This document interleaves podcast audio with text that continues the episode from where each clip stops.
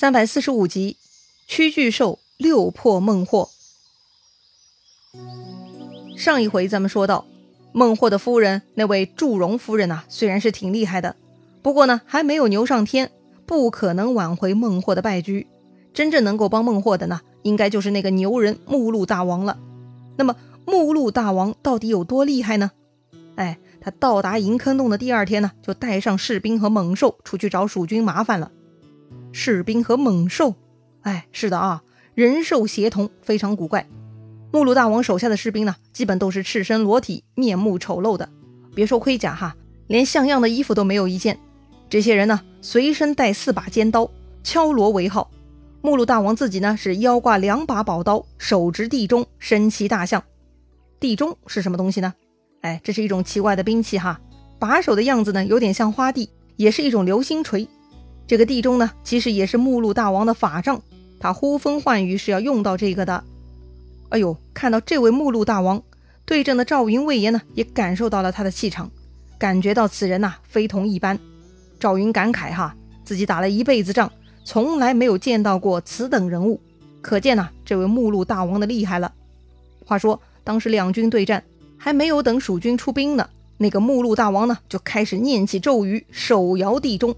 然后啊，天地间狂风大作，飞沙走石，如同骤雨。然后呢，一声号角长鸣，虎豹豺狼、毒蛇猛兽都乘风而出，张牙舞爪向蜀军冲了过去。哎呀，飞沙走石加毒蛇猛兽，那哪是人类可以抵抗的嘛？蜀军呢，立刻掉头撤退。于是南蛮兵趁势追杀，一路杀到三江边才罢休。蜀军大败。赵云、魏延收拢败兵，来到诸葛亮帐前请罪。要说呢，赵云几乎就是常胜将军，难得被这些奇怪的东西给打败，也是郁闷呐。诸葛亮嘛，自然不会怪他们的。诸葛亮说自己未出茅庐之前，就听说南蛮有驱策虎豹的方法，所以呢，这次出征前，诸葛亮在成都啊，已经准备好了破阵的工具了。这回既然碰上了，那就先用一半，剩下一半今后再用。吼！丞相连这个都准备好了，大家都很奇怪哈，到底丞相准备了什么破阵工具呢？这个时候，诸葛亮吩咐左右把东西拿出来哈，居然呢是十辆车子，刷着红油漆，哎，这个呢就是这回的工具了。另外呢还有十辆车子刷黑油漆，就是诸葛亮说留着将来再用的那些哈。要说诸葛亮的车子还真多哈，这回的车子又是什么特色呢？这回的车子很大。不是诸葛亮平日的单人车，这些车子每台可以坐十个人。车子上有木刻的彩画巨兽，巨兽身上呢还贴着五色绒毛，脚爪和牙齿呢都用钢铁镶嵌，远远看上去啊就像恐怖的怪兽。除了这个怪兽车，诸葛亮呢还准备了嘴里可以冒烟的道具，他又另外挑选精壮士兵一千人，让他们每个人带上一百个这种嘴里冒烟的道具，藏在大军之中。一切准备就绪，第二天呢。诸葛亮呢，就率兵进攻银坑洞了。诸葛亮这回亲自来到阵前，他身穿道袍，手里摇着羽毛扇子，非常气定神闲，又一次坐在自己的车上了。孟获呢，跟目录大王一起出动应战，看到诸葛亮杀上门来了，孟获立刻指认给目录大王，说那个坐在车子里头洋洋得意的家伙就是诸葛亮，要是抓到这个家伙，就大事可定了。哼，小事一桩。目录大王很淡定哈。他立刻开始念起咒语，然后呢，手摇地钟。接着，前一天的场面又出现了。顿时呢，天地间狂风大作，猛兽突出。但坐在车子里头的诸葛亮却很牛，他将自己的羽毛扇子摇一摇，原本吹向蜀军的狂风呢，突然掉头又吹回南蛮军那边了。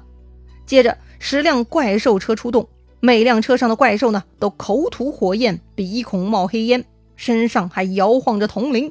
张牙舞爪冲向南蛮军阵，南蛮阵中的那些野兽看到了巨型怪兽，这些虎豹豺狼都害怕的不敢前进了，他们掉头钻入自己洞中。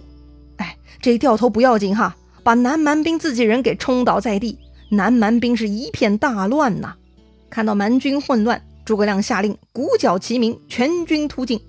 就这样，那个大人物目录大王居然呢就死在乱军之中了。而洞内孟获及其宗族余党反应倒是很快，他们见势不妙，立刻脚底抹油，翻山越岭啊，全部跑光了。然后啊，诸葛亮大军就占领银坑洞了。孟获跑得很快哈，这回也不知道他跑哪儿去了。要说呀，他身上也没有定位，茫茫大山还真不好找。不过呢，孟获其实很有趣哈，他常常自作聪明。原本呢，他可以逃得无影无踪，让诸葛亮再费心搜寻。但是呢，这个孟获呀，居然又回来了。哼，这回呢，是孟获的小舅子把孟获和他的宗族家人给带回来的。孟获小舅子，哎，就是那个带来洞主，帮忙联络目录大王的那位。他主动带来俘虏来投降。诸葛亮一听就知道这是孟获在诈降，于是呢，故意把这群人放进来。当时孟获在人群中低着头。一副不小心落难的样子。其实呢，他等着靠近诸葛亮的时候当场行凶。但是诸葛亮既然已经识破诡计，自然不会给孟获机会的。这群人放入洞中呢，诸葛亮就下令当场拿下，立刻搜身。果然搜出了很多兵器，揭穿了孟获假投降的诡计。诸葛亮大笑：“亮，你这些小诡计怎么瞒得过我？”孟获傻了哈，前面自己手下背叛，把自己送给诸葛亮。诸葛亮都收下了呀，为啥这回让自己人假装背叛就被看穿了呢？看来还是演技不过关呐，没有演员的天分就不该逞能嘛。诸葛亮问孟获：“你说如果在你洞里擒住，你才肯服？如今你怎么说？”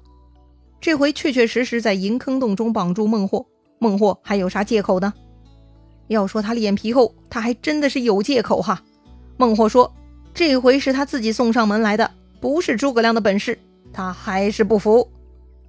诸葛亮啊，大概已经猜到了孟获嘛，还是会继续耍无赖的。居然呢，他也不生气。他说呀：“我已经擒住你六次了，你还不服？你要等到什么时候啊？”六次。人说呀，猫有九条命，这个孟获也不赖哈，六条命都用掉了，还在这儿死撑呢。孟获说呀：“要是你第七次还能擒住我，我就服了。到时候我发誓再也不反了。”这个人发誓啊，比放啥都不如，还能信吗？哎，相信他就见鬼了。但诸葛亮坚信制服南蛮，必须要把孟获制服才行。听上去啊，孟获简直就是恶人投胎啊！这个家伙呀，实在太难治了。不过呢，这回孟获是真的倾家荡产，连老巢都丢了。诸葛亮觉得孟获已经是强弩之末，索性嘛，再放他一次，看他还能做什么。那孟获能干啥呢？要说呀，他死不悔改呢，也是有些道理的。那些败逃的南蛮小兵，只要见到孟获呢，还是会跟着他混的。或许啊，孟获自身带着一些王者魅力吧。总之呢，落魄至此，居然还有小兵来投靠他，令孟获感到十分安慰。这个时候，他的小舅子带来洞主呢，还在他身边。这个小舅子主意很多哈，他前面坑死了目录大王，这会儿孟获山穷水尽，带来洞主呢，又给推荐了一个容身之处。去哪里呢？带来洞主说呀，此去东南七百里有乌戈国，国王名叫乌突古。此人身长丈二，不食五谷，以身蛇恶兽为饭，身有鳞甲，刀剑不能侵。他手下军士全部身穿藤甲，他们的藤甲十分特别。这种藤生于山涧之中，盘于石壁之上，十分坚韧。乌戈国的人呢，把这种藤砍下来，在油中浸泡半年之后，才拿出来晒干。晒干后再浸油，再晒干，反复操作十几遍，然后呢，再用这种油藤做成铠甲，穿在身上是渡江不沉，金水不湿，刀剑都穿不透。他这支军队呢，就叫做藤甲军，那是十分厉害的。听上去确实很厉害哈，特别那个国王，居然身高一丈二尺，换算成现在的高度都超过三米了，那还是人类吗？关键呢，他以野兽生肉为食。基本呢就是兽类了，但人家是国王，通人话，可以治国，所以嘛，哎，算作野人吧。孟获听小舅子一番介绍，觉得这位兀突骨可以仰仗，于是呢就去投奔了。来到乌戈国，孟获发现此地比自己那儿更荒蛮，连个房子都没有，国王也住在土洞里。不过呢，眼下也顾不得了，报仇要紧啊，所以孟获进洞拜见国王，向这个怪人兀突骨哭诉。兀突骨国王啊，倒是挺仗义的。看孟获被外族欺负的这么凄惨，他就很爽快，同意带兵为孟获报仇。孟获很高兴，一顿拜谢呀。兀突骨这回起兵嘛，也就三万，不过呢，都是藤甲兵，战斗力比前面的目录大王更强。兀突骨手下有两个小头目，居然呢也有名字哈，一个叫土安，一个叫悉尼，不是澳大利亚那个悉尼哈，悉呢是溪流的溪，去掉三点水，在古代嘛就是奴隶的意思，泥嘛就是泥巴的泥。这些人的名字都很有趣哈。